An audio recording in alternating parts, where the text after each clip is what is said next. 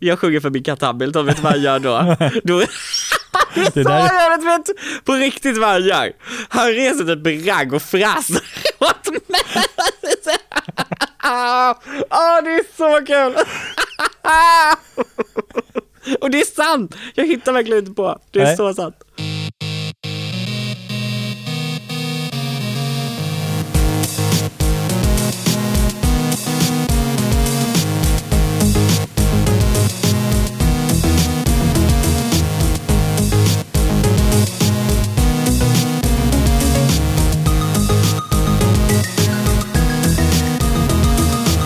Och välkomna till säsongsfinalen av Daniel och. Va, tänker ni? Men mer om det här och säsong två av podcasten kan ni höra om efter veckans samtal som är med Fab Freddy. För er som möjligen inte vet vem Freddy är kan jag berätta att det är den färggladaste personligheten vi har i Sverige. Han har gått från att vara publikvärd för Så ska det låta. Han har varit eh, framför kameran i olika TV, webb-tv-format till att nu har tagit det första klivet in till att så småningom bli den mest folkkära profilen vi någonsin har haft i Sverige. Hans signum är hans skratt, som ni givetvis kommer få ta del av i samtalet, och hans närvaro är allt. Vi pratar bland annat om hans besatthet av musikaler, Adele, Beyoncé och Queen, och så har vi två helt delade meningar om varför man måste ha mål i livet. Med det sagt så önskar jag er en god lyssning av samtalet mellan Daniel och Fab Freddy.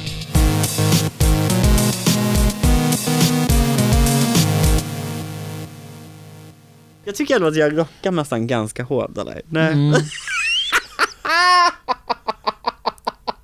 Okej, nej det gör jag tydligen inte. Ja, men du, du är ju snyggare utan mössa. ja, Mm. För nu, nu får jag ändå lite vibbar om att du ska vara någon sån här, men du vet, svår typ. svart och svår Ja. från, som bor på Söder. Ja, Mm. Och det, det är ju inte din stil. det. Nej. Jag hörde också att du hade frågat min kompis Karo om Dirt. Det tyckte jag var spännande. Jag har inte frågat om Dirt. Jag Det var frågade... så hon uttryckte det. Ja, ja, men hon vill väl vara lite Hon ville dramatisk. skapa lite drama. Jag frågade om hon har, har någonting på dig som är värt att nämna. Men hon lyckades inte leverera eller? Eh, nej, Nej. jag har även frågat eh, Theo. Ja, han tror jag däremot har mer. och är lite mer frispråkig om det. Ja, och det. Men det är också, det, det jag och Theo eh, fastslog väldigt snabbt är ju att om det är någonting som är obekvämt för dig, Ja, du dansar ju runt det på under fem sekunder och sen är det ett nytt samtalsämne. ja men kanske. Ja, jag är bra på det där med att liksom dansa omkring ämnen. ja. Ja. Men däremot så kan jag tycka att det märks ganska väl på mig när jag väl blir obekväm. Mm. Alltså också, ja men alltså att jag är så här, jag blir ganska lätt röd i ansiktet och det tycker jag är skitjobbigt. Mm. Varför blir vi människor röda i ansiktet när vi tycker någonting är jobbigt? Det är så konstigt. Mm. Också att man då börjar tänka på det ännu mer och så förstärker det, det ännu mer, alltså du vet att då blir man alldeles knallröd. Oh ja. Ah gud, så många möten där jag har suttit och varit alldeles knallröd i färjan. Har du något exempel? Eh, men så mycket Utan att avslöja för mycket? löneförhandlingar och så här, när man säger en sak och så förstår folk inte riktigt den och så ska man liksom försöka förklara ännu mer och så eh, blir det som att man liksom bara trasslar runt det där och så får man inte ut det man vill få ut och då bara, ah, blir i- Men jag kan också bli röd i ansiktet för så här skitgrejer. Mhm. Typ när så här, någon person som jag ser upp till frågar, alltså så här, säger mitt namn och frågar, ja ah, men Fredrik vad tycker du? Åh gud, då tycker jag det är jättejobbigt. Ja. Och då, då känner jag bara, åh jag önskar att jag hade 10 ton smink på mig så att det inte syntes nu att jag tyckte det här var så jobbigt. Vad är det jobbigaste du vet att prata om då? Ja, vad skulle det vara? Alltså jag är ändå ganska, jag har ju liksom försökt säga att jag är pryd, men jag är ju egentligen inte så jättepryd. Eh, och kan tycka att det är ganska kul att så här provocera ibland och säga lite knasiga saker och Det lite beror- oväntade saker. Det beror på vilket humör du är på. Ja men väldigt Ibland mycket. vill du inte high-fivea för att du, du är en primadonna och sen plötsligt kan du Ja. bara springa och superglad. High five! Ja, ja, det är väldigt mycket så. Ja. Men jag tycker då, vi- alltså jag kan tycka att det är jobbigt att, alltså döden kan jag tycka är jobbigt att prata om. Mm. För att det, jag har ganska stark dödsångest. Jo men det, det vet jag ju. Mm. Mm. Ja för jag skickade det till dig. Precis. När du, Antonija och Jakob pratade om döden. Ja, vad, Fick stänga av. vad som dagen. händer efter döden. Ja men jag fick stänga av. Vad Jag tyckte tror, det var så jobbigt. vad tror du händer efter döden? Nej men alltså, Blir det för jobbigt att prata om? nej, men det är mer när man så börjar gå in i den känslan och verkligen känna efter. Vilket jag tyckte att ni gjorde så himla väl i det avsnittet. Och det blev liksom för mycket för mig. Och jag tror också det har väldigt mycket vilken sinnesstämning man är i.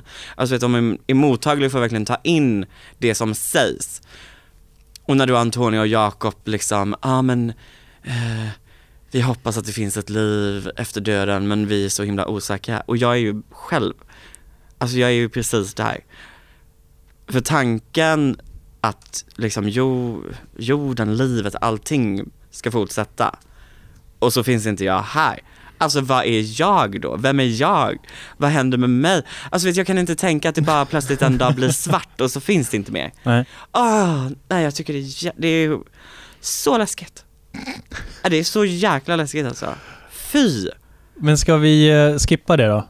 Det, för det, det är ju himla kul. trist att jag börja tycker också av... det är kul att prata om, det är det. Ja, vi kan prata om dem om du vill. Jag tänker det- bara eh, en timmas samtal. Och en timmas samtal och vi börjar med döden, döden. och det blir bara dystert. Ska vi eh, ta den senare då? Vi, vi sparar den lite. Lägger den lite på is.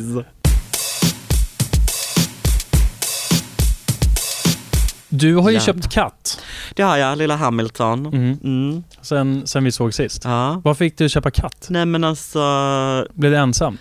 i höstas så jobbade jag ju bara en dag i veckan, hade slutat på Splay. Och jag har ändå gått i så här katt-tankar ganska länge, alltså typ sen jag flyttade hemifrån egentligen, då vi hade katt, tre Mm. stycken. Ehm, och försökt att så här, på något sätt, eh, liksom köpa akvarium, eh, massa fiskar, hålla på med det och tänka att ah, men det är nästan som ett husdjur. Och så bara, ah, men det är också absolut inte som ett husdjur att ha Nej. fiskar. Det är så tråkigt. Alltså det är verkligen så och tråkigt. luktar en massa? Ja men det luktar och det är, när man ska hålla på och rengöra det, man blir blöt överallt och fingrarna Ja. blir sådär korviga. Ah, usch, så att det ger ju inte dig någonting Nej men det är absolut, alltså så här, första veckan kunde jag tycka det var jätteharmoniskt att sitta och kolla in i det där akvariet. Men alltså resterande tider, resterande typ två år jag hade det där akvariet, det var ju bara pest och pina. Ja. Nej, så jag skaffade en katt efter mycket om och men och efter mycket bråk med mamma som tyckte absolut inte att jag skulle göra det. Eh, men så sa jag till slut, men mamma nu måste du stötta mig här, du måste bara säga att det är okej. Och så började hon köpa den idén mer och mer. Så jag köpte lilla Hamilton, som är döpt efter Hamilton-musikalen. Mm. Som du är helt besatt av. Nej men alltså på ett uh, läskigt plan. Mm. Alltså på, också så när Spotify ger en de mest eh, lyssnade låtarna på under året. Mm. Alltså på riktigt, topp 20 bestod av 80% Hamilton-musikalen-låtar. Ja. Helt, jag kan ju typ alla, alltså alla lyrics ifrån alla låtarna. Vill du ge oss något? Nej men nej, för jag är inte så bra på att sjunga. Det är det ju visst. Och Och också när du är i humör. Nej men det är också rap Daniel, jag kan inte sitta här och rappa, vem tror du att jag är? jag är inte Eminem. Eminem också. Det är typ den enda rapparen jag kan. Ja. Nej men nu är det ju också, nu är det ju lite mer primadonnan Fab Freddy. Just För nu. att- Ja, Ja, så nu kan ni inte rappa. nej du kan jag inte rappa. Och jag, jag säger det här för att i vanliga fall brukar jag sitta vid ett bord Ja. tillsammans med gästerna. Men, men alltså- men, du, men du såg en soffa direkt och sa jag vill ligga ner och spela in podcast, får jag göra det?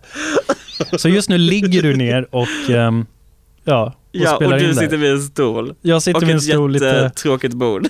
jag, ska, jag tror jag ska köra lite Snapchat på det här. Ja. här. Här sitter vi och spelar in podcast, i vanliga fall sitter jag med gästen vid ett bord. Inte Men- idag! Åh herregud, Ja. vad ska folk tro? Det är kul med katt, Mm. men jag trodde aldrig i hela mitt liv att det skulle vara så jobbigt med en kattunge. Alltså Vadå då? mitt liv består av konstant jamande. Och så att när jag- bodde hemma så hade vi bara eh, så här bondkatter Mm. och de är tydligen etablerade, det här visste inte jag, men de är tydligen etablerade att de inte jamar så himla mycket. Men jag köpte en raskatt för ganska dyra pengar. Vad är det för ras? Eh, han är ragdoll. Mhm. Eh, ragdoll. En sån här jättepuffig. Ja, Ja. men han är fortfarande ganska liten. Eh, men alltså konstant jamande. Varför köper du inte två när du ändå Ja men jag köper en? vet. Och det här är också min mamma som sätter käppar i hjulet. För det var det första jag sa den första veckan. Efter Ja. att jag tagit hem den här katten, han var jättegullig, jättegosig och sen började det här gömandet. Mm. Eh, Men det är för att de är ensamma. ja, men jag, Jag har ju två katter själv och jag jag- vet att när, när, när en av dem är ensam, då blir det ju bara, alltså då kan du inte sova.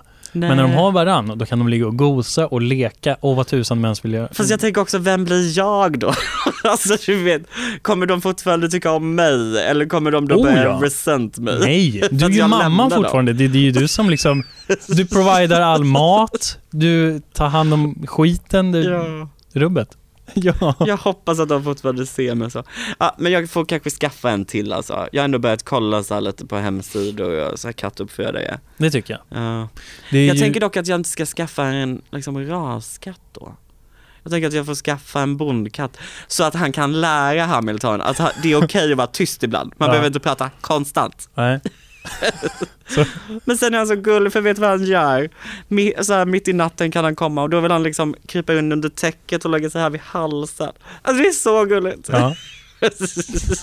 då är det liksom värt allt gör man det. Eller hur? Ja, Mm. oftast. Han har också förstört typ tiotal, alltså han är ett vilddjur. Jag tror att han har någon form av så bokstavskombination. För att han går bananas ibland. Är, är soffan hel? Nej men eh, soffan är fortfarande hel, den tycker han inte är jätteintressant. Men så här, hoppa upp på sängarna, hoppa och, och hålla på med kuddarna. Kuddarna tycker han är väldigt spännande. För de kan man liksom också krypa in i under liksom det här, Ja, vad ja, heter ja. det, örngottet. Ja. Ja, så det brukar jag göra. ja. Mm. Har du eh, testat och du vet när du byter lakan och så? Ja, Är han, är han där och håller då på? är han verkligen där. Måste vara under och så här. Ja, hela tiden. Mm. Ja, och han har också använt mitt ansikte som någon slags språngbräda så att när jag skulle sända en morgon så kom jag med liksom världens största eh, rivmärke i hela ansiktet. Hon som sminkade mig då den morgonen, hon bara, men du jag tror inte jag kan sminka i detta, det är fortfarande ett öppet sår. Jag bara, jo men gör det, det är ingen fara. Ja, men Det blir gick det, gick det att täcka över då? Ja men det gick någorlunda. Men det syntes ju, det var ju fortfarande rött liksom. Ja. Sipprade lite blod ur det. Det är ju helt galet. Jag fick stå där med en tuss. What? Det är sant, det var Ja, jag så. tror det. Ja. Det är bara, det är... All, allt för programlederiet. Ja, ja, ja, Ja. Absolut.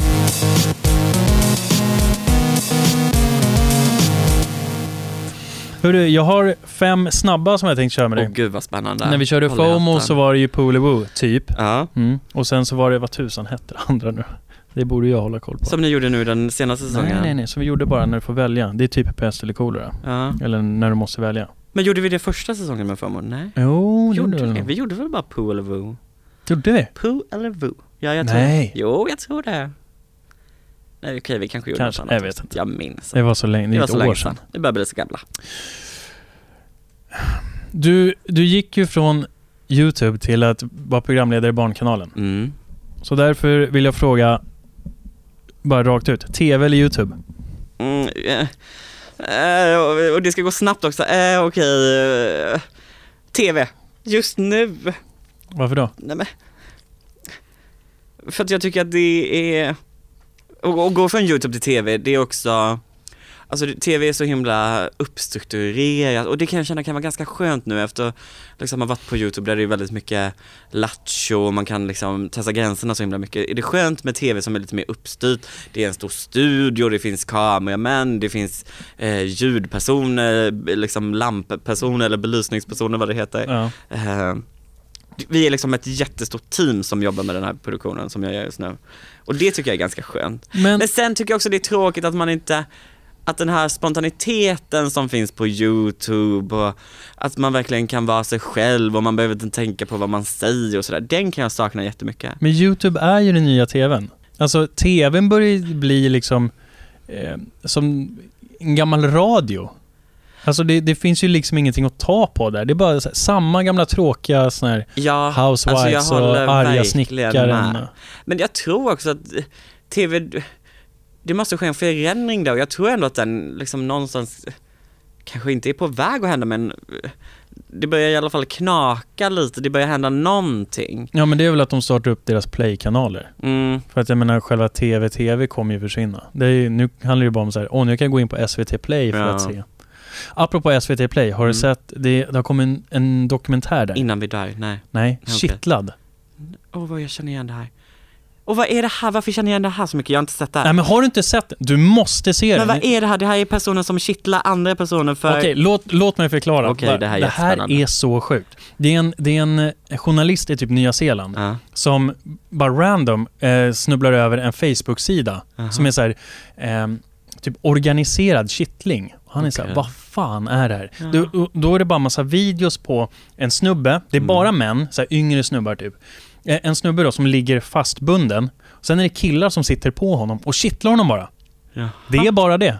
Okej. Och då blir han så här, Va- ja. vad är det som händer? Jag vet, så sitter de så här.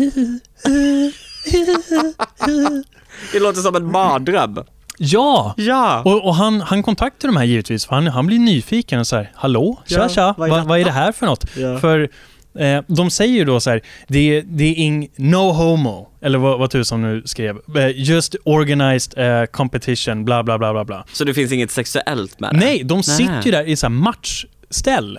Alltså de har olika så här matchtröjor och grejer. Jaha. Ja, Som en sport typ? ja. Men ja. Och så, så kontaktar de och säger tja, vad, vad är det här för något? Jag, jag är nyfiken liksom. Och då Mm. en dag senare så börjar han få hot. Han får så här, stämning, stämningar från eh, USA. Och så här, vad fan, vad, vad är det som händer? En vecka senare kommer det tre personer och säger du ska hålla dig borta från det här. Fattar du? Nej, det här är-. Det, är- det är jätte... ehm, men har det med maffian att göra då känner jag? Ja men, ja men så säger de så här, It's very, very powerful people, they have lots of money, they will destroy you, they will Nej, kill your men vad family, bla bla bla. läskigt. Ja, Och han som bara snubblade över det här oskyldiga grejen. Ja, och Nej, sen, men. sen blir det från det här lilla, lilla till alltså gigantisk organisation. Alltså jag vill inte spoila så mycket mer, Nej. men det är, alltså det är galet. Det är en och en halv timme, SVT Play. Men det måste jag se. Ja, Ja. det är himla intressant. Gud vad spännande. Nästa fråga då. Mm. Kalmar eller Stockholm? Stockholm garanterat. Då? Alla dagar i veckan. Nej men jag tror jag passade liksom aldrig riktigt in. Jag bodde ju i en håla utanför Kalmar och jag passade inte riktigt in där. Jag, det kändes alltid som att jag, när jag drömde så drömde jag mig bort därifrån liksom. Mm. Men sen kan jag tycka det är jättehärligt att åka tillbaka dit nu när jag blivit lite äldre och eh, men det är ett annat lugn där liksom. Men sen också så här när man går i, i affärer nere i Kalmar att, som när jag handlar till exempel med mamma och pappa och min bror. Alltså vet de lunkar fram, det är liksom inget tempo Nej, nej, nej. Och du vet det där, alltså jag kan störa ihjäl mig på det där. Jag bara, nej men nu går vi in i butiken, får det gjort, det ska gå på 10 minuter. De bara, nej men vi ser det som lite familjeunderhållning. Vi ser det som lite roligt. Ska det går att handla en lunka liter i en timme. Ja men man bara, låt oss få detta gjort och sen gå hem. nej, då, är det, då tycker de det är jätteroligt. Åh vilket bröd, det finns 10 000 olika sorter. Vi ska gå och klämma och känna på allt. Blir du igenkänd i Kalmar? Eh, alltså jag tror, i Påryd där jag kommer ifrån, där tror jag att jag är ett ganska välkänt namn liksom. Det är ju ingen riktigt som har gjort samma resa som jag därifrån. Eh, och mamma och pappa tycker nog att det är ganska kul att liksom berätta vad jag gör och så. Mm. Och jag vet att många utav dem har kollat på mig när jag gjorde morgonshowen också på eh, Barnkanalen. Mm. Men sen tror jag, alltså, ja, jag tror hade jag gått liksom runt i skolor och sådär så hade jag blivit det. Men annars nej, inte så jättemycket. Nej. Nej. det är för kidsen. Ja, faktiskt. Ehm, musikalfråga. Oh, äntligen! Hamilton eller Book of Mormons? Nej men alltså du kan inte ställa den här frågan. Alltså jag kommer ju garanterat säga Hamilton, men jag var faktiskt och såg Book of Mormons nu när den kom hit till Sverige. Den svenska? Alltså den var så bra. Visst var den det? Kan jag bara säga Linus Wahlgren. Alltså är han... Alltså han kick-ass. Nej men är han drömmannen? Eller är han drömmannen? Jag tycker han är så bra. Mm. På allt. Ja. Han är snygg, han är, sjunger bra, han har fantastisk scen. Nej men alltså skit. Bra. Alltså jag blev väldigt, väldigt eh, positivt överraskad. Ja. Det var ju å, å andra sidan första musikal jag någonsin har sett. Men det var så här, Alltså det är ju som att se en South Park-film. Ja, ja, ja. Eh, Men känner du att den här blev liksom någon slags eh, springbräda in till någonting, eh, någon Alltså- musikalvärld nu? nej men jag har ju alltid velat gått på musikal. Ja. Men jag... Jag gillar inte svensk underhållning på så sätt. Jag tycker Nej. det är så half-ass. Så då är det mer så här, okej, när vi är, du vet, när vi ska dra till New York så drar Mm. vi ju, ja, och kikar på, på det, på Mm, Broadway. Mm. Men, ehm, så det är väl Fast det som är målet. Alltså sinnessjukt bra musikaler här i Sverige också. Alltså jag var ju såg på Stadsteatern, Stockholms Mm. stadsteater, var jag såg eh, West Side Story. Hade Mm. ingen koll på den musikalen sedan tidigare. Jag blev blown away. Alltså det är absolut en av de bästa musikalerna som jag har sett liksom. Hamilton-musikalen har jag ju bara lyssnat på musiken Mm. och så har jag suttit och kollat på typ alla miljoner YouTube-klipp som finns. Eh, Men nej, det var sinnessjukt bra alltså. Men jag tycker bara, när jag jämför, du vet, teater eller typ opera, Ja. till exempel. Jag har ju här- aldrig varit på teater typ, eller opera. Nej men här i Stockholm, det är så här, ja men ah, det, är- det är väl okej. Men när Mm. man har varit då, om man i, i Kanada, som- där jag har bott, Ja. där är liksom, det är tio gånger större. Mm. Alltså, vad säger man? Sceneriet? Mm. Vad tusan? Ja men typ rekvisitan allting. Hur man har byggt upp Budgeten. hela miljön, ja, Ja. precis, är så galet mycket bättre. Så då blir det så här, komma tillbaks hit och bara så här, ja men det, här, det känns ju bara som bara lite wellpapp man har satt där bakom. Mm. Men det var ju därför jag också blev så himla överraskad av Book of Mormons. För det, det är ju, den, den är ju så himla bra gjord. Otroligt bra och jag var så himla orolig för att jag har ju lyssnat på den engelska soundtracket liksom Mm. och var så himla orolig, nej men gud hur ska det bli när de översätter det här till svenska? Mm. Också att det är så mycket svordomar som är så svåra att Det är översätta. så vulgärt. Nej men alltså vulgärt. det är så provocerande. Ja. Eh, Jag var ju där på liksom den stora premiären, det var jättemycket liksom eh, kända människor som var där i publiken. Mm. Och jag såg ändå folk som lämnade liksom mitt Ja. i för att de förmodligen tyckte då att det blev för mycket liksom.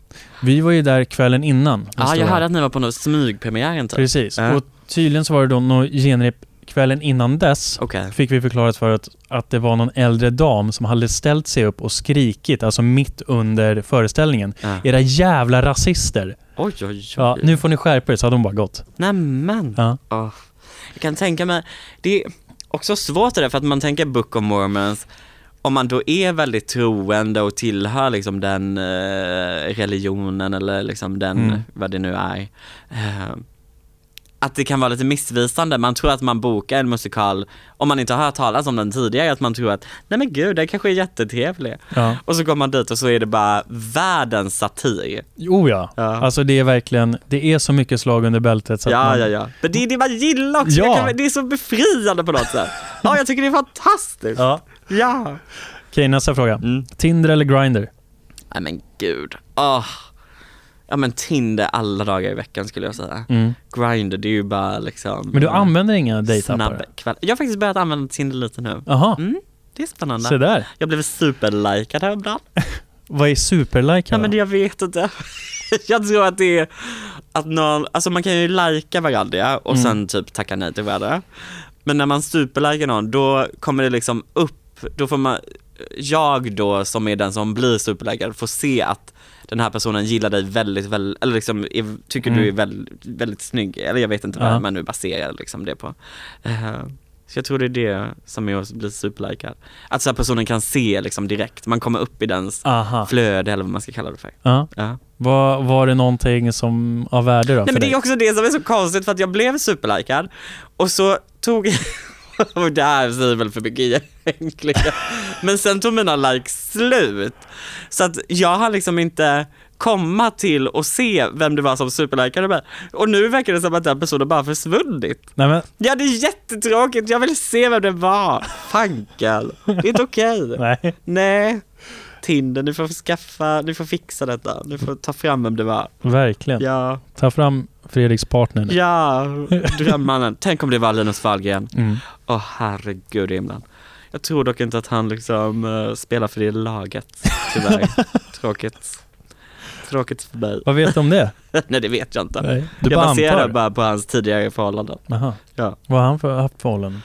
Han har ju haft förhållanden främst med, eller ja, enbart med kvinnor. Om jag känner mina källor rätt i alla fall. Ja. Eh, Men nu är han singel vet jag i alla fall, så han Mhm. kanske är open for suggestions. Nej men herregud, vem är jag just nu? Sista frågan nu då. Okej. På mina fem snabba. Ja, eh, som inte var jättesnabba. Ja, men en 15 minuter ungefär. ah, vad roligt. Beyoncé. Oj, oj, oj. Mm. Nu kommer du säga Adele. Nej. Nej, åh, det hade varit roligt om du gjorde. Okej. Nej men det, det vet du, för du hade ju sagt båda. Nej men jag hade faktiskt sagt Adele. Okej men säg, Beyoncé eller? Beyoncé som är din husgud. Ja. Nej, du vet ju vad du ska säga. Eller Ja, jag vet. Beyoncé eller, Queen. Ja, Freddie Mercury. Eh, ja, för jag har ju bytt nu religion. Eh, Det är också det, att du kallar, tidigare har Beyoncé varit en religion för dig. ja, absolut. Jakob säger ju samma sak. Ja, jag vet. Mm. Mm. Vi, han och jag har diskuterat detta. Men nu är det alltså Queen, eller är det bara, är det just Freddie Mercury? Det är nog mest Freddie Mercury. Mm. Det känns också som att han, alltså han är typ Queen. Jag vet att de är väl fyra stycken egentligen, men han är ju verkligen, det är ju typ han som har skrivit alla låtar, det är han som har, han var liksom eh, Mm. den som sjöng och sådär. Vad, vad, Åh, vad vad kommer det härifrån? svårt. Att, det, att Queen har blivit... Ja, jag vet egentligen inte, var, hur, var kommer det ifrån? Jag tror det var för att jag fick upp på Spotify någon så här, eh, din daily mix kallar de det Ja. för. Och så var det i en av de spelen, och jag lyssnar ganska mycket på dem för jag tycker det är bra eh, att hitta nya låtar. Jag är så himla oinspirerad gällande musik just nu. Mm. Eh, men då kom, då var det en, oj oj oj. Alltså det här, får ju aldrig... Jag har varit till datorn till och med. Ja. Ja. Nej men då kom, då kom Queen upp där i en spellista och jag började lyssna och sa nej men alltså det här är ju riktigt bra. Och sen satt jag en kväll, som jag gör, och det är ju det här, alltså jag snöade ju in mig på grejer. Så jag snöade in mig på Queen, satt och kollade så många klipp, satt och kollade en dokumentär om Freddie Mercury, Mm. om bandet. Och du vet, då bara kände jag, nej men det här, och den rösten och den inlevelsen, alltså den personen. Och han kämpade med så mycket och Alltså jag vet inte hur mycket du vet om Queen och Freddie Mercury. Jo men jag vet en del. Ja men han, liksom, han kom ju aldrig ut. Eh, Men det har ju varit vida känt att han var homosexuell. Och han kämpade ju med aids Mm. jätte, jättelänge. Och så typ, jag vet, inte, jag vet inte om det var samma dag som han berättade det. För han hade under så många års tid fått frågan, för att det ryktades ju ganska mycket om dig, Mm. fått frågan om, har du aids eller inte? Och så samma dag som han går ut och berättar att så här, jag har aids, så går han bort sen. Mm. Alltså det är, och bära på den hemlighet, eller liksom inte hemligheten men bära på det själv och Men i han den vill- tiden den är, nej men alltså gud Men han vad ville han väl inte outa det heller för att det var ju back in the days så um, kunde ju det förstöra ett helt varumärke då. Absolut. Det var väl mycket det också. Att Ja. han, för att, för, men- att, det för han det- spelade ingen roll, han var ju fortfarande människa. Ja, Men det är så här, men och det är det jag tycker är så starkt, att Mm. han ändå där och då tog det ställningstagandet. Han fattade ju säkert att säga jag mår riktigt pyton nu, det Mm. här kommer skita sig liksom. mm. Nu måste jag gå ut och göra mitt statement. Du vet, jag får rysningar bara jag tänker på det, det är så fint. Mm. Gud alltså, det är så starkt. Så föredrar du Queen för uh, Beyoncé? Nej men alltså jag vet inte. Ah, jag måste nog ändå säga. Alltså jag har ju avgudat Beyoncé så länge. Det är ju Mm. liksom, Ska du droppa henne så här snabbt nu bara? nej för men det är jag bara kan ju sen inte förra veckan. göra det. Ja jag. jag vet, men jag är ju också en sån person som bara eh, går vidare liksom. Nej men det, det måste nog ändå bli Beyoncé. Mm. Men med Ska vi göra det svårt för dig då? Okej, gud vad spännande. Fuck, marry, kill. Nej okej. Beyoncé, Adele, uh, Freddie Mercury. Nej men alltså, okej. Ah! Fuck, marry, kill är alltså att Fredrik måste välja en som han ska ligga med, en som han ska gifta sig med och en som han ska döda. Det är en klassisk YouTube-lek. Okej. Åh. Äh, den här är ruggigt svår. Okej, jag kommer säga att jag vill gifta mig, alltså jag vill ju gifta mig med allihopa egentligen. Jag kommer gifta mig med, åh, jag kommer gifta mig med Adele, för att jag tror att hon och jag är soulmates. Mm. Jag kommer, åh, vem ska jag döda, vem ska jag ligga med? Jag kommer ligga med Freddie Mercury och så kommer jag döda Beyoncé. Oj! Det blev det som det blev. Inga kommentarer. nej, vad har jag gjort? Åh, ja, nej, du får bli så. Ja. Åh gud, den var riktigt jobbig alltså. Shit.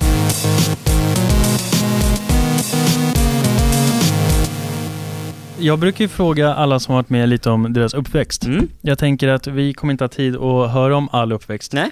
Men däremot så tänker jag att vi kan höra lite hur du kom in i själva mediasvängen. Mm. Var, vart kommer intresset ifrån?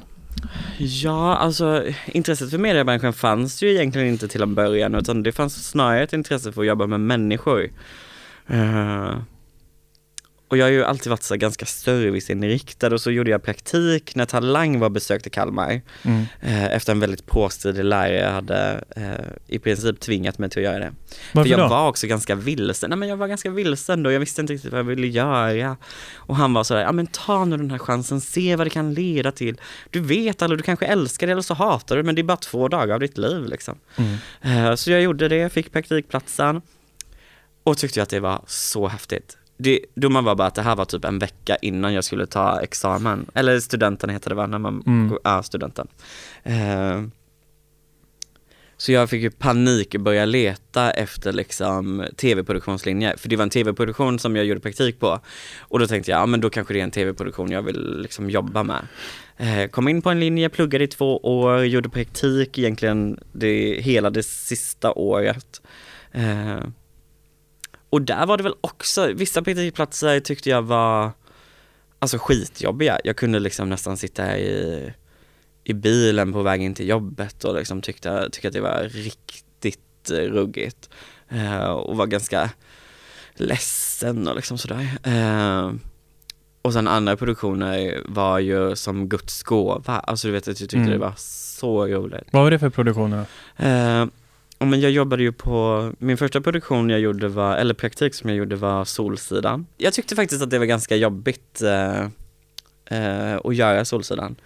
För att det var min första, jag hade ju inte jobbat eller sådär tidigare, mina föräldrar har varit väldigt sådär, ja men du ska på sommarloven, ni behöver inte jobba, ni ska bara kunna ta det lugnt liksom. Mhm. Eh, Så jag och min brorsa har haft ganska härliga sommarlov. Eh, Så det här var mitt första, liksom, min första kontakt med egentligen eh, att arbeta. Mm. Och det, det var väldigt intensivt och jag kände ibland att eh, jag blev nästan lite framförallt från en person. Det fanns helt fantastiska människor som verkligen såg det jobbet jag gjorde och hur mycket av mig själv jag gav till andra personer. Mm. Eh, men sen fanns det en, egentligen bara en person som eh, förstörde ganska mycket för mig.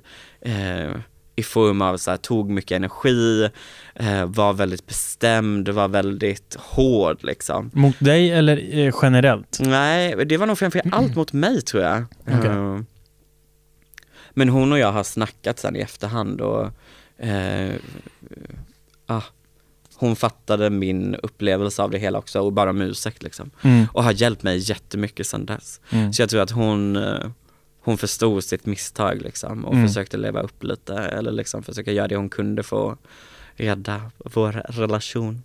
Eh, Så hon och jag har en jättebra relation idag. Eh, Men där och då var det väldigt tufft. Men sen efter Solsidan gjorde jag om jag minns rätt, nu gjorde jag Så ska det låta och var publikansvarig där och fick ta hand om publiken och du vet det var massa goa tanter och gubbar. Och Hur tar fick... man hand om publiken? Ja, men- bara, tjena tjena, här har du massardin och kaffe. Nej men det, ja. Om det var massa gamlingar. Ja. Nej men eh, dels så bokar man all publik. Vi gjorde 12 program om jag minns rätt som vi spelade in eh, under sju, nej 14 program gjorde vi som vi spelade in under sju dagar. Mm. Eh, så man spelade in två program om dagen. Mm. Så det är mycket logistiktänkande. Okej men nu ska 500 personer ut ur studion och samtidigt som 500 personer ska in i studion. Mm. Och det var ganska struligt liksom. Och, eh, sen fick man vara en liten teamleader för man var ganska många som jobbade med publik och mycket så här praktikanter som man tog in bara under liksom inspelningsperioden. Ehm, men det var, jag tyckte det, det var kul för att det var någonstans det jag också hade fastnat med talang när jag liksom praktiserade där, att jobba med människor, jag tyckte det var väldigt härligt. Mm. Och sen de här goa härliga gubbarna och tanterna och liksom få se deras reaktioner på saker och ting och sen var det musik också, jag tyckte det var jättehärligt. Och, ehm, Var du en sån som är den du vet längst bak som börjar så här, och nu är det dags att applådera, och så säger ja, ja, alltså, jo men det tror jag. Jag var också, så får igång allt klapp. ja liksom. men precis, jag var också ganska, jag var ju liksom lite känd för att så här, vara ganska bra på att få igång publiken och men det är det ju. Ja men jag Du, jag, din energi smittas ju lätt av sig till andra. ja men det kändes så. Jag vann Mm. ju faktiskt pris för det också så det var ganska häftigt. Både pris. Jag vann eh, eh, så tv-producenternas pris heter det, som är en gala för folk som jobbar bakom kameran. Mm. Eh, och då vann jag pris som årets, eh, vad var det nu, årets eh, inte projektledare. Jo, kanske att det var årets projektledare. Nej, vad fan var Jaha. det? Gud, jag minns inte. Vad var det? Hur kan jag inte minnas det här? Det är inte okej. Ja, jag vann i alla fall pris där. Uh, för Men- min insats som publikansvarig. När kom du in på Splay då? Ja men det gjorde jag ju efter att jag hade varit i Mexiko och tillbringat två stycken Mm. fantastiska och eh, riktigt intensiva månader eh, med den eh, spännande produktionen Paradise Hotel. Eh, kom tillbaka därifrån, kände mig ganska uttömd. Mm. Det var ju otroligt intensivt. Alltså det var så intensivt så du förstår liksom Men det är inte. din typ av människor? Nej men det är inte min typ av människor, jag kände också så här, det var så himla y... Det var så himla ytligt liksom, det var så mycket utseende, Ja, ja. fixering, det var så mycket supa, ligga, det var liksom, ja men samtidigt, jag kan också förstå varför folk tycker att det är spännande. Jag tyckte också att det var spännande, alltså det är en spännande produktion att jobba med och det var spännande att få se hur allting gick till och eh, sådär, men jag kände, nej jag kände bara att någonstans där eh, jag vet inte, jag kanske tröttnade liksom. Eh, så då kände jag, nu vill jag gå vidare, vad är Mm. nästa steg? Började kolla mig lite för, hörde talas om Splay eh, via en kollega som jag jobbade med nere i Mexiko eh, och sökte mig hit. Mm. Och då kändes det också så, för de var på jakt efter en person som kunde lite fungera som kontaktperson för alla profiler som de hade knutna till sitt eh, nätverk. Eh, och jag kände att det var ganska likt det jag hade gjort. Jag hade jobbat mycket med så deltagare och Ja. tagit hand om dem och stöttat och sådär. Så det kände jag, det var nog som handen i handsken för mig egentligen. Och det var det ju. Men det här var ju precis när Splay startade. Ja, detta var väl, jag tror Splay hade funnits i kanske fem sex månader. Hur kände du inför det då? Att säga, jaha, gå från TV till något som kallas Nej men alltså, Youtube? Daniel, alltså de och... första månaderna jag hade panik. mm. Jag hade panik. Jag minns också att jag och Viggo som är VD för Splay hade möten där jag Alltså vet, jag var så himla mycket för det här stora, för glitter, jag hade jobbat med Let's Dance ganska länge, för glitter och glamour som det var där. Det var mycket folk, det hände mycket, det var, pressen var där, vi blev omskrivna, det susade som, alltså du vet jag kunde, jag älskade liksom det där storslagna i det och det var så mycket folk, vi var i en produktion på liksom 100 personer under direktsändningarna och sen var det just det, att det var direktsändningar. Mm. Jag och en kompis eh, jobbade tillsammans på Let's Dance under ganska många år. Och vet, jag tror vi båda, alltså man fick jävla anamma vad man fick visa vad man går för där. Mm. Du vet det var 400 personer som skulle sättas på numrerade platser, det var kändisar, alltså vet, ja jäklar alltså. Det var så häftigt och man visste att 20.00 prick, då går vi ut live, då måste allting vara på plats. Mm. Alltså vet du vad, ja, jag kan bara gå igång på det så mycket nu när jag tänker tillbaka på det. Men det är ju Det är rätt så härligt. häftigt. Ja men det är så, det är så häftigt. Mm. Alltså det är så häftigt att se när människor går in i det här fokus, Mm. alltså ruggigt intensiva och fokuserade liksom. Men nästan tunnelseende. Ja, Mm. den sinnesstämningen liksom, den Mm. är så häftig. Ja, jag eh, togdiggar det med. Ja, det var så häftigt. Så det kunde jag känna när jag började på Splay, jag saknade det för att Splay då gjorde inte så mycket produktioner och de produktionerna man gjorde var ganska små. Och jag saknade det där storslagna liksom. Mm. Men Viggo han är ändå, han är en fantastisk människa på det sättet att han kan få en att verkligen öppna sina ögon för nya saker och ting. Så han var så här, men ge det här en chans Fredrik, du kommer inte ångra dig. Mm. Ehm, så han övertalade mig att stanna kvar ett halvår till och det är jag så glad att jag gjorde. Mm. Mm. För sen blev jag kvar. Jag jobbade ju på Splay i tre år därefter. Mm. Mm. Och du var på lite olika positioner va? Ja, jag hoppade runt lite. Jag jobbade väldigt mycket med eh, som community manager som det heter, då man liksom fungerar som kontaktperson för youtubers och På beauty-sidan? Ja, det gjorde jag ju framförallt mot slutet av Mhm. min karriär på Splay. Eh, innan dess så var jag någon form av allt i allo liksom.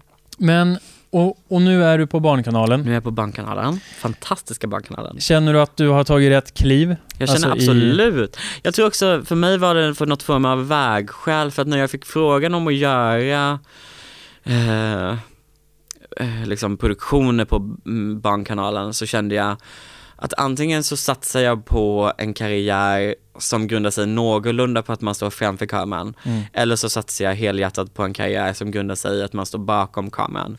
Och då kände jag ändå någonstans att är det någon gång jag ska testa på livet framför kameran så är det nu. Oh ja. Eh, Och du är ju så himla bra på det. nej men tack. Ja, men du är ju en, en egen en egen personlighet. Ja, Mm. eller det känns så i alla fall. Nej men det är så. Ja. Ja. Finns det någon som ens är lik? Jag, jag, jag kommer inte på någon. Nej men sen kan jag tycka det är så svårt för att jag får ändå höra det ganska mycket och jag har så svårt att liksom och se vad det, vad det är för, alltså vad är det som gör att jag skiljer mig från så många? Och det har jag svårt att se för att jag kan också uppleva så himla mycket att Precis som jag tror att egentligen alla programledare gör, att när man väl ställer sig framför kameran så går man in lite i sin programledarpersona, alltså att man blir fokuserad, att man ändå, man ändrar sitt tilltal lite, man ändrar Mm. tonen, man pratar, du vet sådär. Mm. Och jag känner ju att jag gör det också, men får höra ganska mycket att det är som att jag inte alls gör det. Alltså du vet att det känns, jag vet inte om jag kanske är lite bättre på att vara genuin i min programledarpersona än vad andra är. Alltså jag vet inte riktigt vad det är. Jag tror det, det du gör bäst är att du är bara avslappnad. Mm, Att du, du tänker inte så mycket på det utan du bara säger se åt mig vad jag ska göra och nu kör vi. mm, Medan många andra tänker hur de står, hur de Mm. uttalar saker, hur de ser ut, bla bla bla. Du, Mm. du skiter ju i det. Du bara Mm. säger nu kör vi. Nu ska vi ha kul och sen så... Och jag menar, det, det blir ju mycket enklare. Är du avslappnad och bara tar med en klackspark så... Ja, det bara rullar ju på då liksom. mm. Ja, och det har jag märkt också. Jag är ju väldigt, eh, nu jobbar jag med ganska många andra programledare och ser hur andra programledare jobbar och sådär. Det tycker jag är jättespännande och har väldigt mycket att lära av det. Men jag tror jag är ju också, jag gillar ju inte så mycket att repa saker och ting. Jag vill ju bara köra liksom. Ja. Också för att jag tror att första gången man gör saker och ting, det är då man verkligen, då är det verkligen genuint. Mm. Andra gången man gör det så kan det ändå kännas någorlunda intränat liksom. Precis. Så jag tycker det är jättehärligt att inte repa så mycket. Jag vill bara tuta och köra.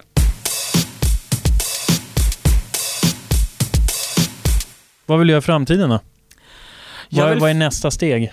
Ja men nästa steg. Jag har ju aldrig varit en sån person som liksom planerar saker och ting och Alltså jag drömmer ju mycket men det är ju liksom först om tio år kanske. Ja, men Nej, vad men- drömmer du om då? Nej men jag drömmer om att eh, ha mina egna program, jag drömmer, Leda Melodifestivalen. nej men det är klart att det är en dröm men det är också så himla stort ansvar och Fast du skulle ju kick ass. Nej fast jag tror verkligen inte det. För- oh jo, men du, för du är ju som klippt och skuren för det. Nej men för jag är också så himla, och det här är någonting jag verkligen måste jobba på Daniel, för att jag är så himla Alltså jag är så himla ta åt mig av vad andra människor tycker och tänker. Mm. Och det är ju verkligen ett sånt program där människor antingen hatar eller älskar. Mm. Och hamnar man i hata-kategorin, alltså vet jag hade, jag hade gått under av det. Ja. Fy fanken vad jobbigt jag hade tyckt det var.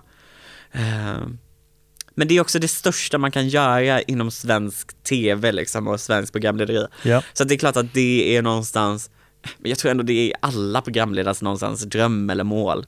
Eh, Men jag drömmer också om att göra så här, lite mer tv för typ äldre människor. Alltså jag tycker det finns Äntligen så... hemma. Nej men det... Här- Freddy pysslar och... Ja!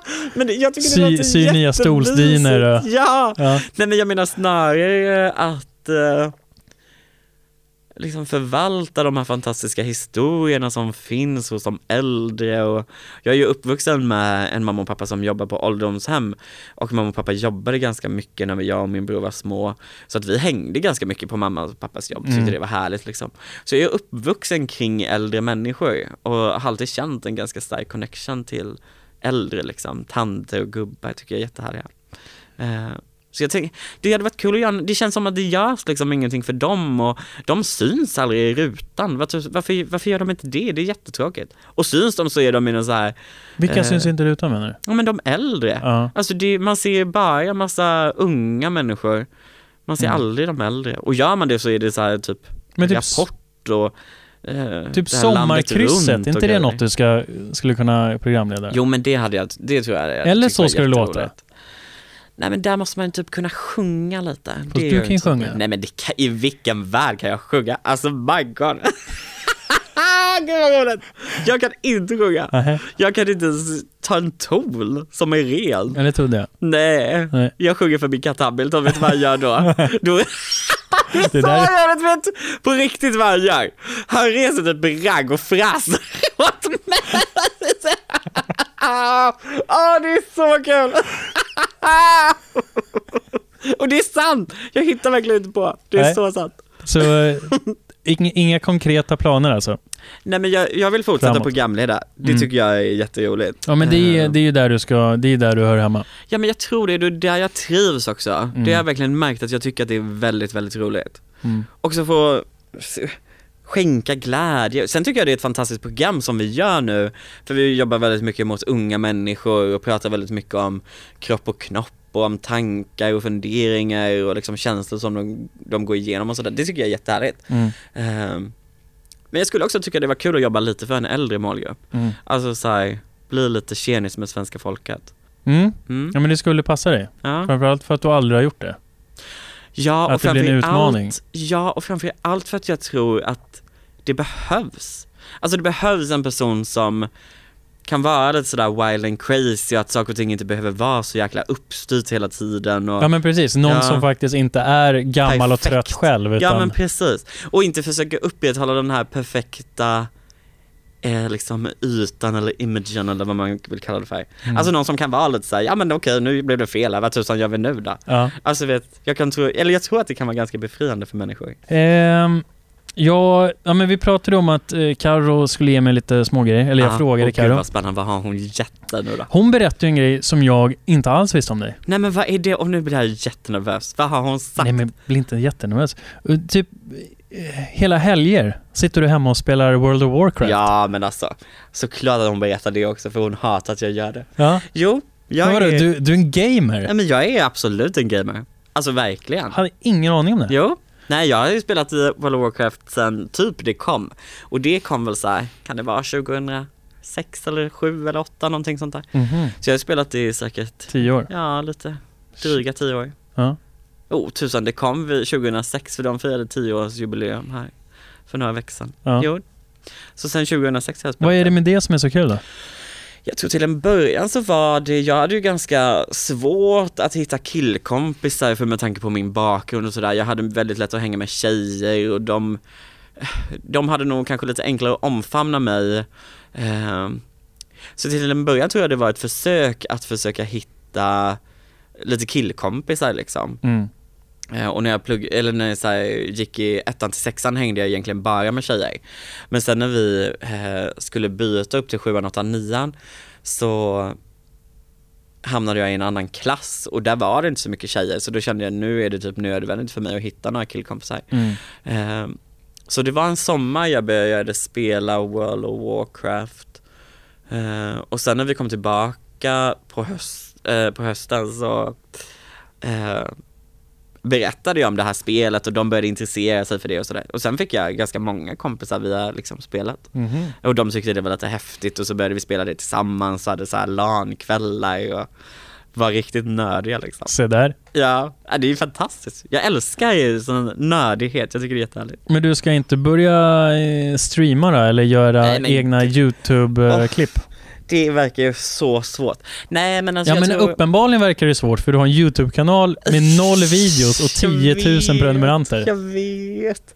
Det ger mig också sån ångest. Nej men jag tror att eh, jag tror inte att YouTube är för mig riktigt. Jag tror faktiskt inte det. Nej. Nej. Jag Men tror det- inte det heller en- att jag har tålamodet för det. Fast gör lite när du vill. För jag menar, YouTube kan Fast du då kommer använda... ingen kolla, det är det. Vad snackar du om? Nej, Du... men det är klart ingen kommer. Folk älskar kontinuiteten, folk älskar att veta att okej, men den här veckan jag har den här videon att se fram emot. De älskar det här personliga och jag tror Mm. om man, om man släpper en video varannan månad, alltså du vet, det då måste det vara ett sånt fantastiskt produktionsvärde i den videon. Ja, fast det är ju du. Det är din personlighet Ja som fast är det jag kommer ju fantastiska aldrig kunna leva produktionsvärdet. upp till det produktionsvärdet, alltså det kommer, Och det är klart, du, du kan ju vara hur skum som helst för att det här är bara någonting som adderar lite på din ditt befintliga varumärke. Och det varumärket, det, det ju exponeras ju i TVn. Och sen typ Instagram som du också är himla dålig på i och för sig. ja men alltså jag är jättedålig på de här men vet också att, jag tror att det beror mycket på att jag blev så jäkla besatt av liksom eh, den här hetsen kring likes och bekräftelse. nej. Alltså du vet, jag blev så jävla, jag blev så himla insvept i den. Så att nu, jag tycker det är jobbigt att publicera grejer på Instagram för att jag har märkt att nu när jag har varit ganska inaktiv, att jag får mindre likes till exempel. Och det, jag tycker det är jätte, jätte, jättejobbigt. Mm. Och det, det har också att göra med det här att jag är så lätt att ta åt mig av alltså vet jag tolkar så mycket i hur, Mhm. Hur saker och ting är och hur det blir och Nej, för det jag tänker bara är att skulle du vara någorlunda aktiv i alla fall, både på Instagram och YouTube, så skulle Mm. du kunna bygga ditt varumärke alltså så mycket mer. Och Mm. det behöver inte betyda att du ska tjäna pengar och bli en influencer, men Mm. däremot så skulle det eh, kanske kunna hjälpa dig i ja, men programledarkarriären. mm, Att du gör olika typer av content på till exempel, för på YouTube har du en, sen måste du göra en annan på Instagram och då kan man se olika sidor av det liksom. Men typ såhär, Fab Freddy pysslar, perfekt att ha eh, på Instagram. Mm. Ja, jag vet inte. Nej. Åh, jag som hade lämnat det här bakom mig, ska jag börja fundera på det här igen nu? Nej. My God Men jag menar, stäng av kommentarerna då och sånt. Skit i likesen. Det, det är inte därför du gör det. Utan du gör Nej det men ju för bara det är för... det jag känner, det var därför jag typ gjorde det. Mm. Ja, och då har man ju, då är det ju fel liksom. Ja, ja. Det, Ja. här, det här ska ju bara vara för att bygga ditt varumärke och liksom... Eh, ja, men att folk ska ge dig attention. Det Ja. behöver inte betyda att de ska... Alltså, för genom likes är det typ så här... Åh, vi approvar eh, ditt innehåll. Det är inte det det handlar om. Du ska ju Nej. bara så här, kasta ut så här... Åh, hej, kommer ni ihåg mig? Mm. Kommer ni ihåg mig? That's it. Det måste vara top of mind. Mm. Gör det sen när du känner att Barnkanalen börjar bli... Tråkigt. Ja. ja, det är svårt det där alltså. Mm. Ja. Men eh, apropå Instagram, hur, hur tycker du att du sköter det? Nej men alltså jag sköter det förfärligt, katastrofalt dåligt. Hur tycker du att Karo sköter den? Nej men jag får ha tagit över det där. där, där kommer jag inte ha med ändå. Du kommer inte ha med där? Nej. Jo men det får du jättegärna med, det är jätteroligt. Ja absolut. Eh, Jag tänkte att det vore ju, folk kan ju, där, alltså fanns det en dislike-knapp så skulle ju folk trycka galet på den. Framförallt då när hon, den första bilden hon lägger upp är på henne. Här på henne, ja det var det som var så kul. Ja. Ja, men hon är bara post- men det, hon tyckte ju att jag var alldeles för dålig på det där. Mm. Så hon postade en bild Mm. här idag. Mm. Nej men jag, jag tror också det är för att jag inte tycker, jag tyckte, jag tycker inte att det var jättetro, eller jätteroligt. Jag tyckte det var ganska tråkigt, också för att jag känner, jag lever ju inte så jäkla glammigt liv. Och på min Instagram så känns det som att jag ville upprätthålla någon slags bild av att jag levde ett jätteglammigt liv och det var bara glitter och glamour hela tiden och eh, allt var så himla fantastiskt och härligt. Och det, ja, det är det ju ibland, men ibland är det också helt katastrofalt, Fast det, jättejobbigt. är bäst, bättre att du är transparent. För folk vill ju, följer ju dig för din personlighet. Ja, fast det kändes inte som att de gjorde det. De kände, det kändes som att de gjorde det för, de följde mig för att jag alltid eh, var så glad och för att jag Mm. hela tiden visade min glada sida. Men låt dem eh, avfölja det då. Ja. då. Då vill jag nog inte ha dem där. Nej, Eller hur? men det känns också jätte... Hur jag... Massa kattbilder! Hallå, internet är ju uppbyggd på kattbilder! jag har inte lagt upp en enda kattbild, vet Nej. det? det? Jag vet, det är helt galet. Nu får du ju, ja. Ja, jag får sluta vara så himla knäpp kring det där. Du var ju med på QX-galan förra veckan Mm, och eh, delade ut pris. mm, Men jag fick ju också höra att QX, själva tidningen, mm. gjorde en sån jävla dundertabbe. Precis samma sak med, eh, med Daniel H. Ja, vad var det då? Att de outade dig utan att du har fått göra det själv. Nej, det gjorde de inte, för det pratade vi jättemycket om inför eh, intervjun. Aha. Eh, för att jag hade ju, alltså, jag tror folk i min närhet har ju alltid vetat egentligen. Men jag har, jag vet inte, jag tyckte att det var så stor grej att liksom bara säga och hur gör man det? Sätta sig ner med mamma och pappa, nu ska vi ha ett sam, alltså ett litet möte. Fast måste man göra det? Nej men man måste inte det, men eh, jag kände ändå att så här, jag ville någonstans ändå säga det för att de skulle veta liksom. mm. Eh, Dina föräldrar menar du? jag är för familjen liksom. Ja. Eh, och släkt och vänner och mammas och pappas vänner och sådär. Fast det är väl Eh, samma sak som första gången man säger mamma, pappa, jag har en tjej. Mm. Ja, och jag har ju aldrig liksom sagt till dem, varken att jag är en tjej eller att jag är en kille. Nej. Eh, men så det var en ganska stor grej inför intervjun med QX, att jag var ganska transparent med det. Så jag har inte kommit ut för mina föräldrar och Nej. eh, jag har aldrig riktigt sagt liksom, jag är homosexuell. Eh, och de var väldigt fina kring det och sa, ja men, men om du tycker att liksom, du kommer få läsa intervjun i efterhand och om du tycker att den är, du vill ändra i den på något sätt eller tycker att den är liksom, eh, säger fel saker eller sådär, så Mm. Då kommer vi ändra på det liksom. Och om du inte vill att vi ska sända den eller liksom publicera den så kommer vi inte göra det heller. Eh, så att jag fick läsa intervjun säkert två veckor innan den gick i print och tyckte att den Okej. var helt fantastisk. Okej. Och samma dag som den gick, eh, den lanserades, den lanserades både på webben och i tidning, Mm. så eh, skrev jag till mamma och pappa och min bror och berättade att jag hade gjort den här intervjun och att den kändes väldigt viktig för mig Mm. och skrev att jag var homosexuell Mm. och fick jättefin respons på det. Och de, min bror var så rolig för att han svarade inte heller Också för att jag inte ville göra en stor grej av det så skickade jag till mamma och pappa på så Facebook Messenger Mm. Tidigt på morgonen. Eh, och sen till min bror på sms för att han inte har Facebook. Eh, han, he's one of those people. Mm. Eh, och då hade han inte sett det smset. Så då gick jag runt så här halva dagen, jag bara, ja men varför svarar han inte? Tycker han det här är knasigt nu eller liksom? Brorsan lackar. Ja men vad är hans reaktion liksom? Sen fick jag svar framåt så här, kvällen. Han bara, nej men gud det här, jag vet att det är tio år, vi har bara väntat på att du ska säga det. Så det var ju skönt. Ja. Att han inte liksom på något Ja, sätt då hade- så. För att Ja. jag fick förklarat för mig att ehm, QX hade outat utan att du hade berättat för någon. Jaha, men hade de gjort med Daniel H alltså? Ja, jag fick höra det. Att det, ehm, de hade bara så här, ja men han har kommit ut nu som HB. Ja. Eh, och han hade inte sagt det till någon eller några alls liksom. Ja, Men eh, det vet man ju inte vad, vad som är hela sanningen där heller. nej. Nej jag har haft jätte, alltså jättefin kontakt med QX. Mm. Jätte, jättefin. Mm. Och kände mig jättehedrad när de också frågade om jag vill dela ut pris på galan. Mm. Vilket kändes som en jättestor grej för mig. Alltså jätte, jättestor. Oh, ja. Typ det största jag har gjort det senaste halvåret. Vil, vad fick du dela, vilka priser fick du dela ut? Jag delade ut två pris, det var dels årets utländska tv-program och sen årets svenska tv-program. Mm. Eh, och då var det så härligt för de hade, också för att jag tror jag är inte ett så välkänt namn, så då hade de klippt ihop lite ifrån eh, mina sändningar på Barnkanalen. Var bara Barnkanalen? Ja, Mm. men också fint för att jag tror de ville väl också på något sätt framställa mig som en förebild för de yngre liksom. Eh, och kanske de riktigt yngre barnen, så här, Mm. typ 4, 5, 6, 7-åringar. Eh, så det var jätte, jätte, jättefint. Eh, så de hade ett litet intro som spelades och jag gick runt och dansade lite och sådär. Det var jättefint. Och det var så en fin gala och jag hade så fina människor runt omkring mig. Ja. Nej, jag var helt lyrisk efteråt.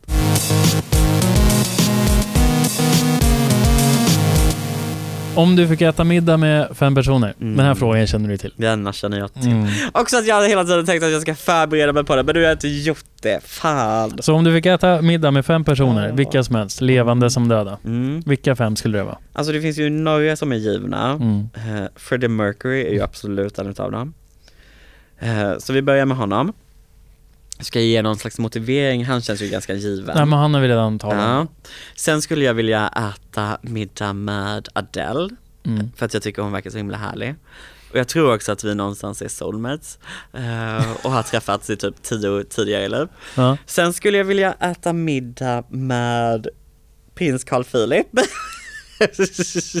För att jag tycker han är väldigt, väldigt snygg. Och jag tror också, alltså jag fick berättat för mig av en spåtant att jag har jobbat, i tidigare liv har jag jobbat väldigt nära kungligheter. Så jag tror det, det hade liksom, jag hade då kunnat på något sätt bekräfta om hon hade rätt eller inte. Alltså om jag kände mig hemma i liksom de kungliga sammanhangen eller inte. Mm. Eh, Sen skulle jag vilja äta middag med, alltså jag tror att jag skulle vilja äta middag med Hillary Clinton också. Mhm. Ja. För jag tycker att hon verkar som en väldigt spännande person. Eh, hon har också gått igenom väldigt, väldigt mycket. Hon har gjort en, alltså en väldigt stor resa. Och alltid varit liksom i det offentliga rummet. Och hanterat väldigt olika saker i det offentliga rummet. Det har varit spännande att höra om liksom den stora skandalen men också om hur det var nu Mm. i presidentvalet. Och sen, vem blir den sista då? Alltså jag har inte sagt Beyoncé, men det känns också som att jag har tagit så himla mycket eh, pop, pop, ja jag vet inte, vem vill jag ta? Hjälp mig nu då, säg någon. Jag skulle vilja ta, nu vet jag inte vem det är, men jag skulle vilja ta någon som, nej okej, okej, nu, jag skulle vilja ta någon som jobbar med, alltså jag vet inte vem det är, men det finns en, om det är en liten kille som har kommit på det här, men som har kommit på ett sätt som man kan liksom eh, vi har ju sinnessjukt mycket skräp i haven. Mm. Och han har kommit på ett sätt som man kan liksom få upp det och sen göra sig av med det. Eller om det är så här studenter som har gjort det. Jag minns inte, jag läste på Facebook och jag tyckte det var så spännande. Och de hade sånt himla bra tänk och var- de fick det att framstå så himla enkelt och jag skulle bara vilja liksom, åh jag skulle vilja peppa dem och bara fortsätta rädda världen. För det är ju också någonting jag, alltså i i samband med min dödsångest att jag har sån himla ångest inför liksom världen och miljön och eh, alla nat- naturkatastrofer, alltså allt sånt där. Att det händer så mycket hemska saker i Mm. världen och jag bara tycker det är så jobbigt. Du vill bara sprida massa kärlek. Ja men jag vill bara så peppa dem och säga ni är fantastiska, fortsätt kämpa. Jag hejar verkligen på er. Mm. Ja, Det är bra. ja. Jag vet inte vilka det är bara, det var jobbigt. Jag tror att de är flera stycken så det kanske blir åtta stycken men de går ändå som en och samma. Okej. Okej, Ja, det får gå för den här gången. ja snällt. Ja. Vem inspirerar dig mest? Oj, ja, vem inspirerar mig mest? Det är så himla olika för att jag kan liksom ha, få inspiration ifrån kollegor, jag kan få inspiration ifrån vänner, ifrån mina föräldrar, jag kan så få inspiration ifrån alltså artiklar på Facebook eller nätet som man hittar. Eh, jag kan få inspiration ifrån liksom Beyoncé, ifrån musik. Alltså jag kan få inspiration ifrån så många håll. Det är svårt att säga en, en specifik liksom. Mm. Eh,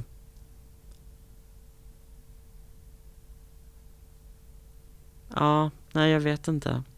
Jag får så, men jag kan också, alltså vet när man, alltså jag kan ju bara berätta hur det är för mig.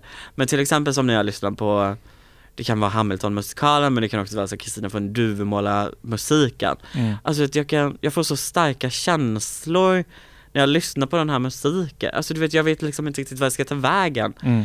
Så det kan inspirera mig jätte, jättemycket också. Men så Mm. jag får inspiration från jättemånga håll. Får inte du det också? Oh jo, Ja. nästan till överallt. Skulle du säga att du har någon så specifik, Ja men sånt där går ju alltid i cykler. ja, Alltså det är så här en, för du vet jag grottar ju ner mig massa. När det är så här, ja men jag är precis ja, men den här ju min- människan eller det här företaget eller whatever. Ja. Alltså då är det så här, det här ska jag, det här konsumerade jag, konsumerar jag varje vaken sekund i Mm. en månads tid. Sen är det så här, åh, nu är det här. Mm. Ehm, mm, Jag får också jättemycket inspiration från serier. Jag vet ju att du inte kollar på så mycket tv-serier, men jag älskar ju att kolla på tv-serier. Där hämtar jag också mycket inspiration. Ja. Ja. Jo men det kan ju, jag är ju ett jättestort fan av Mad Men. Mm. Den här jättehärliga tv-serien med Mm. marknadsföring. Så det, alltså där inspireras, inspirerades jag ju utan att jag tänkte på det. Mm. Alltså vet, jag kollade på Mad Men, där är så här, det, det de gör är varje scen och dricker whisky. Och det, vi- till slut var det så att varje gång jag kom hem så hällde jag upp en whisky. Eller varje gång jag, jag kollade på Mad Men så var jag tvungen att dricka whisky. Hänger du med? Ja, jag hänger med. Och, och de röker ju hela tiden, för det här är ju 60-tal när Ja, liksom ja. alla röker. Så du började röka jag, vill ju rö- jag vill ju börja Ja. röka bara för att det är så här. det här är så Don Draper gör det. Ja. Ja. Men eh, som tur var klarade jag mig ifrån det. ja, vad skönt. Ja. Det är ju ett jäkla helvete om man börjar med. Ja. Fan.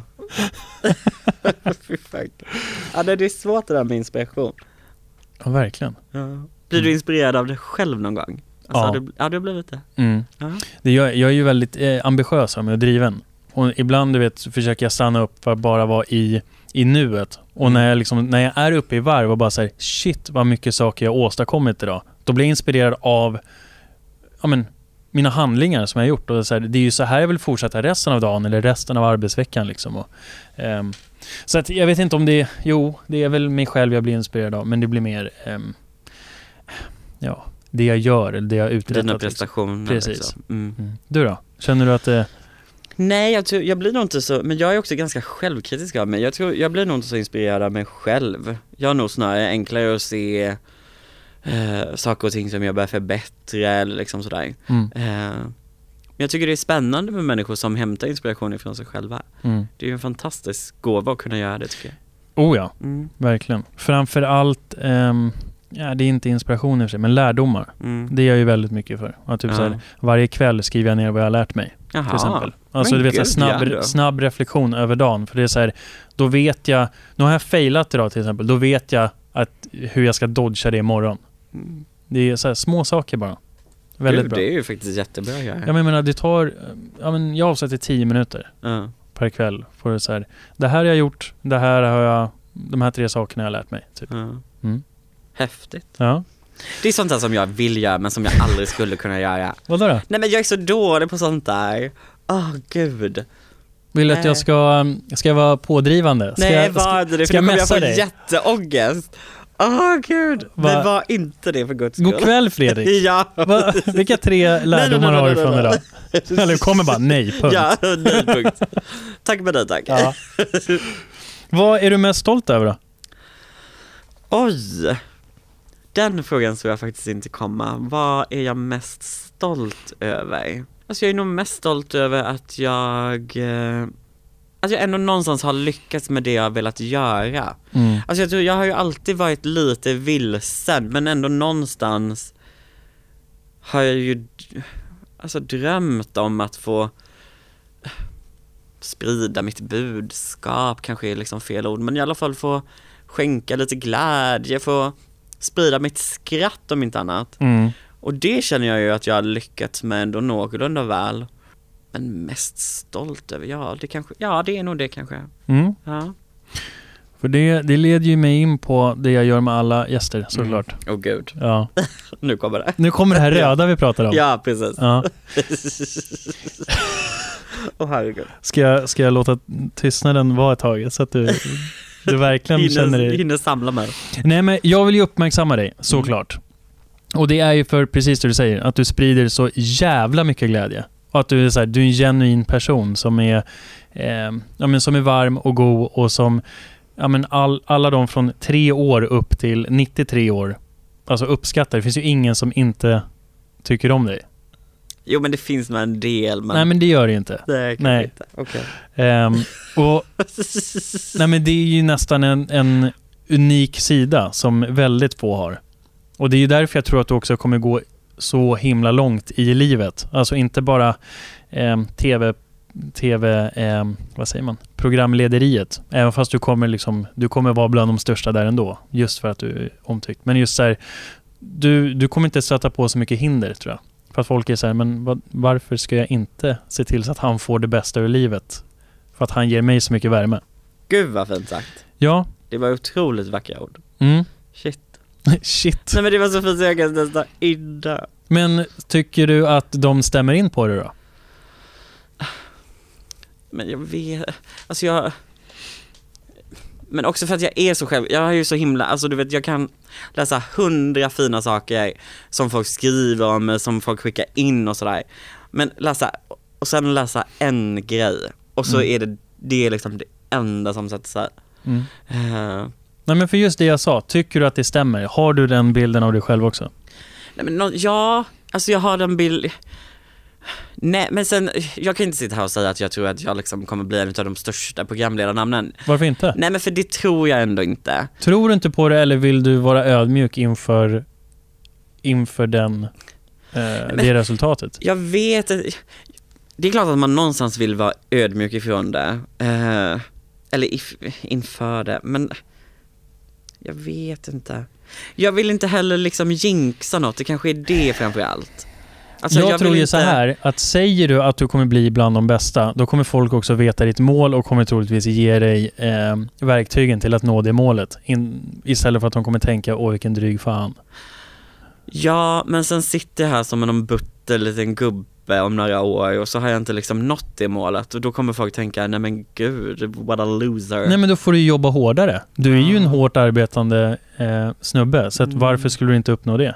Mm. Har du kommit så här långt hittills så vore det ju märkligt om du liksom trappar ner på takten nu. Ja, och det är det jag menar, jag har, alltså jag har kommit dit jag är nu genom att inte ha egentligen några mål. Alltså jag har inte haft några mål så. Nej. Jag har haft ett mål att gå in i allt jag gör med glädje och det har gett mig jättemycket tror jag. Kan du då Eh. förstå hur långt du kan komma med ett, med ett klart mål? Ja, det kan jag däremot förstå. Mm. Men eh, Samtidigt så, mitt sätt har alltid varit att inte ha något mål, så då känner jag, då är det lika bra att liksom stick to something that works. Alltså lite så. Varför uh, byta ut ett vinnande koncept? Ja. ja, jag tycker det är lite half-ass. Tycker du det? Ja, oh ja. För att det är... Mm. Men varför är det så viktigt att ha mål då tycker du? Varför måste man ha det? Då har du något att sträva efter. Då vet du, då, då kommer Men varför aldrig... kan man inte försöka leva lite mer i nuet? Nu, det kan du väl göra ändå Nej fast såklart. det är det jag inte kan. Jag tror att jag är jättedålig på det. För att om jag sätter upp ett mål för mig själv, då kommer, jag, då kommer det vara det enda jag strävar efter. Jag kommer aldrig kunna uppskatta mina prestationer som jag gör idag. Men då handlar det inte om att du inte klarar av att, eller inte kan ha mål. Det handlar ju om bara hur du hanterar och balanserar de här två sidorna. Ja, ja men så kanske det är. Ja. Så kan det absolut vara. För att det är, alla måste ju ha ett mål för att kunna utvecklas till det man vill. Nej, Jo, det tror jag. nej det tror inte jag. Absolut. Nej. Ja, man måste inte ha det. Hur ska du annars kunna utvecklas till, till det du vill om du inte vet vad du ska? Fast varför, varför är det så viktigt att vi hela tiden ska veta vad vi vill? Alltså när jag började jobba med TV, jag visste inte att jag ville stå framför kameran. Jag trodde på riktigt att det enda målet jag hade i livet var att bli projektledare. Mm. Herregud! Mm. Jag hade dött om jag skulle vara projektledare idag. Ja. Jag hade tyckt att det var världens tråkigaste. Ja. Det är ju, alltså det är kreativt på sitt sätt, men det är verkligen inte den kreativiteten jag vill ha. Och jag har aldrig riktigt förstått den här hetsen med att man hela tiden ska veta vad man vill bli, alltså det förändras ju också. Ja, men då, då kan du väl vara flexibel? För jag menar, men fanke, då kommer jag ändra saker För att- varannan vecka. för att, men då kanske vi missförstår varandra nu, för jag Ja. pratar inte om sitt livsmål. Nej. Utan jag, jag talar om mål bara som du hela tiden jobbar för. Om det är för ett år framöver, fem år, 20 år. Ja. Det är, det är helt olika såklart. Men jag menar, hade du som mål att bli eh, produktionsledare eller projektledare och uppnådde det, det är klart som tusan du ska ha till. Eller, Fast om jag inte eller- gör det då, vad händer? Alltså, för, nej men om, om du då på vägen ser att, ah shit, programlederi är någonting som attraherar mig mycket mer. Det är väl klart du ska kunna vara flexibel och justera det målet. Och ändrar du det till att, ja men nu vill jag bli programledare, Men är inte då också kommer målet- mindsetet också att, men är inte också målet att all, alltså, att alltid vara det bästa inom det man gör?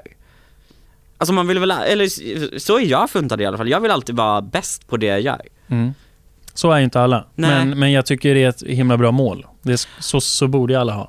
Ja, men då är det också svårt att leva upp till det, alltså för när vet man att man är bäst på det man gör? Alltså, När du är bättre än alla andra. ja men hur mäter man det liksom? Det märker Är du ju det bara. popularitet eller, eller vad är det? Nej, det är ju din egna, det är ju din inre känsla bara. Att nu programleder du eh, på Barnkanalen, det är klart du är bättre än, än någon annan som vill programleda på Barnkanalen. Ja, men då blir ju istället målet att bli bättre än de andra programledarna så att jag får göra mer saker. Exakt. Så att jag får större tid i rutan. Exakt. Så då, då, då har du, om vi då ska ha det som måttstock så vet du ju när du får mer tid i rutan så vet att du, att du är bäst. Då har jag kommit till det målet. Ja. Ja, nej jag, vet, jag, är inte, jag är verkligen inte målinriktad. Nej. Men jag tycker inte att det gör mig half-assed. jag tycker inte det. Nej. Nej. Nej. Nej men det är ju det är halvfart liksom. Det Fast är, det är verkligen inte halvfart. jo, na, okej. Det är halva din, eh, din också, potential som du använder. Nej, men jag tycker snarare att man måste kunna, man ska inte ha så bråttom och rusa igenom saker. Och det är nog någonting som jag har lärt mig väldigt mycket av min pappa tror jag, för han har varit väldigt så här, ha inte så jäkla bråttom med allting du gör. Nej, då gör du ju bara mass, massa misstag istället. Nej men för man kan lära sig väldigt mycket av det. Alltså för att hade jag någonstans eh, haft som mål att bli programledare, då hade jag förmodligen inte börjat jobba inom tv-produktion. Då hade jag direkt börjat söka mig till massa castinggrejer. Då hade jag gått liksom den korta vägen och då hade jag tappat så mycket annan kunskap som jag har med mig nu. Mm. Alltså vet jag, jag har kanske en annan förståelse för hur saker och ting funkar kring program och tv-program och sådär som jag kan ta med mig nu när jag står framför kameran än vad andra programledare har. Jag tror att Ja, det, jag har en fantastisk lärdom där eh, och kunskap. Och allt händer ju av en anledning, det vet vi ju alla sedan tidigare. Så att, Men vet vi verkligen det? Det tror jag inte och heller på. Och det är ju därför, det är därför du har fått gått den här vägen. Och det är därför också du är bland de bästa. För att du är ju utan tvekan en av de bästa programledarna på att leverera innehåll. Alltså det under var live. jättefint snällt sagt. Ja. Snälla. För att, för att du vet Det- vad, vad som krävs. Ja. Mm. Jo men det, där håller jag med. Jag tycker också att jag är väldigt, alltså jag har en stor förståelse för andra människors arbete och har stor Mm. respekt inför det. Eh, och tar inga liksom för givet. Eh, som jag jobbar kring. Är det, gud vad spännande. här. Ja, Det var faktiskt jättespännande det här. vi, vi kan ta det en annan gång. Vi kan bara ta en timma av... Ja. För sånt här brinner jag för. Jag tycker det är himla intressant. ja. Och framförallt att få, få ut eh, maximal potential hos människor. Ja. Samtidigt som jag tycker det är, varför ska man hela tiden leva på max? Alltså man behöver inte, man behöver inte alltid ligga på 110%. Nej men det, Det är okej det, är inte, att vara 50% det är inte också. det jag säger. Jag Nej. säger bara att du ska få ut det mesta av livet. Men och det är det här, alltså jag kan koppla det här lite till den här like-hetsen som jag fastnade i när jag höll på med Instagram och var ganska aktiv där. Alltså det blir sån, det är nästan som att man låter det ta över sitt liv. Alltså vet att de här målen, det blir liksom så himla stort allting.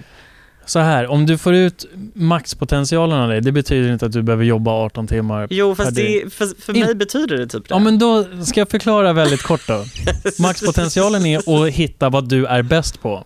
Och sen utnyttja din, eh, liksom den egenskapen till att få ut det absolut bästa du kan. Så att du också får tid över till att göra det andra du vill samtidigt och hitta balansen däremellan. Men det låter ju också som svaret på livet, alltså på livets stora gåta. Mm.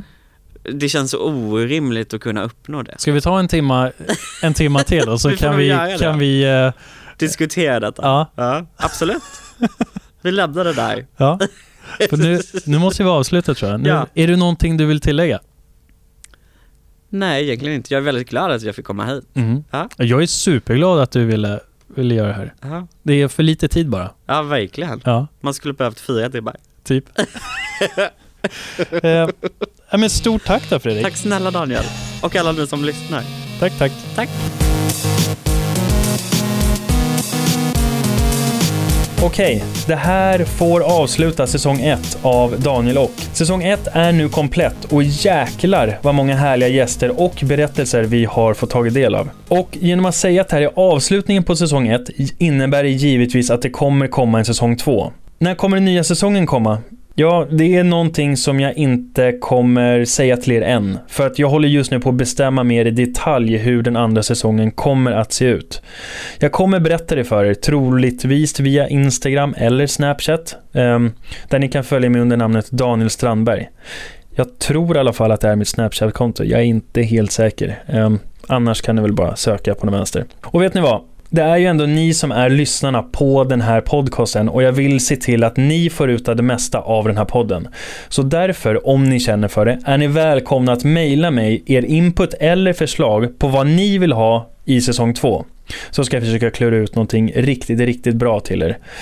Um, ja, det, det kan vara allt från gäster, om ni vill att jag ska ha en co-host, um, om jag ska ha specifika frågor eller leksegment um, och så vidare. Det jag kan säga till er om säsong 2 är att den fortfarande kommer att vara på svenska så att ni slipper kasta iväg ett sånt mail om det nu skulle vara ett förslag. Ni kan mejla mig på podcast at danielstrandberg.com Eh, som ni märker så har jag inte listat ut allting ännu, men det kommer säkert bli superbra. Eh, det som är säkert i alla fall är att det kommer komma en säsong två av Daniel och inom kort.